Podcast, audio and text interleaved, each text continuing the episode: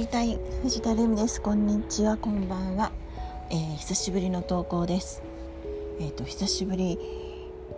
うんそうですね。あの実は前回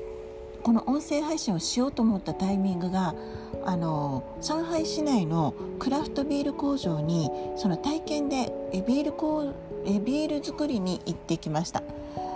ちょっとその時のまああのそうですね。その時は結構興奮して面白くて、えー、日本の、えー、鹿児島でビール作りをしている友人も一緒だったので何かと 何かにつけその人に「これは何？あれは何?」って聞いているとすごいあの内容が濃ゆいただ中国の人が解説して作るだけじゃなくて日本人のあの知識もちょっとそれにプラスしてやるとすごい知識にすごい輪をかけていい形にあの自分の中でも納得ができたのであの楽しいいい時間を過ごせましたちょっとそういったあの日を過ごしたりしていました。ね、実はあの今日お話をしたかったのが今週そうですね、えーと、出勤の時に何回か思ったことがあってあのコーチングって AI にはできないことだよなって思いました。何かにつけ今世の中的にはそのロボットが代わりに人間の代わりにいろんなことをしてそのうち AI に仕事は全部乗っ取られるとかって言ってるのを覚えてるんですけれどもでもあの今私がやっているそのコーチングっていうものは AI には絶対できないものでなぜかというとそれはクライアントとコーチングの対話で成り立つものなんだけれどもそれにはクライアントの気持ちとか背景とか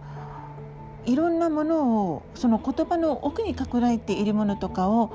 やっぱりちょっとそれをあの読み取って汲み取ってそれをクライアントに返すことでクライアントと話をしていきそこでクライアントの気持ちに気づいてクライアントが実際はどうしたいのかとかクライアントが自分の本当の気持ちに気づくっていうあのそういったお手伝いをするのがあのコーチングのいいところの一つでもあってそれって絶対 AI にはできないんだなと思いました。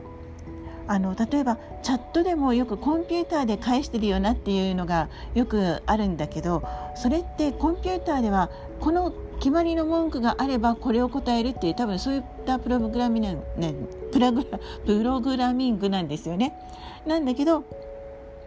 だけど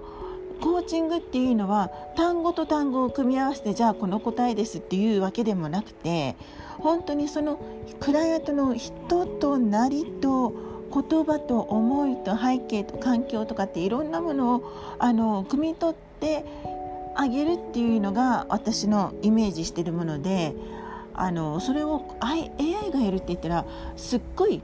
なんかそれってコーチングじゃなくてただのお困り相談室それもなんか人間味のないなんかそんな相談室っていうパターンにしか思えなくて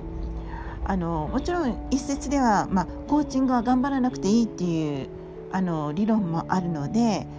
そこを頑張って頑張ってクライアントの言うことを汲み取りますっていうことではないんだけれどもでもその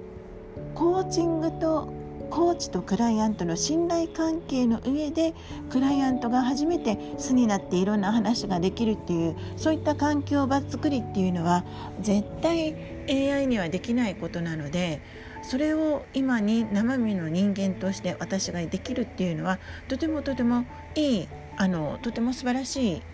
あのいい職業に巡り合ったんだなって本当にそう思います。ちょっと最近あのこれをちょっとあの思いついたのでそれをまずはお話をしてみようと思って今日は久しぶりの音声配信をしてみました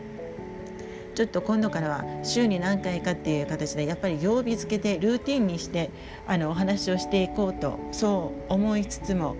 うんできるかなっていうところも あるんだけどでもできる限りのことはやっぱりちゃんと前向きにやるちょっとそれをあの心がけたいこの1年でもあるのでえー、また改めて次の配信も、えー、やって楽しんでいきたいと思います。今日はこんなところで、えー、ここまで聞いてくれてありがとうございましたではまた。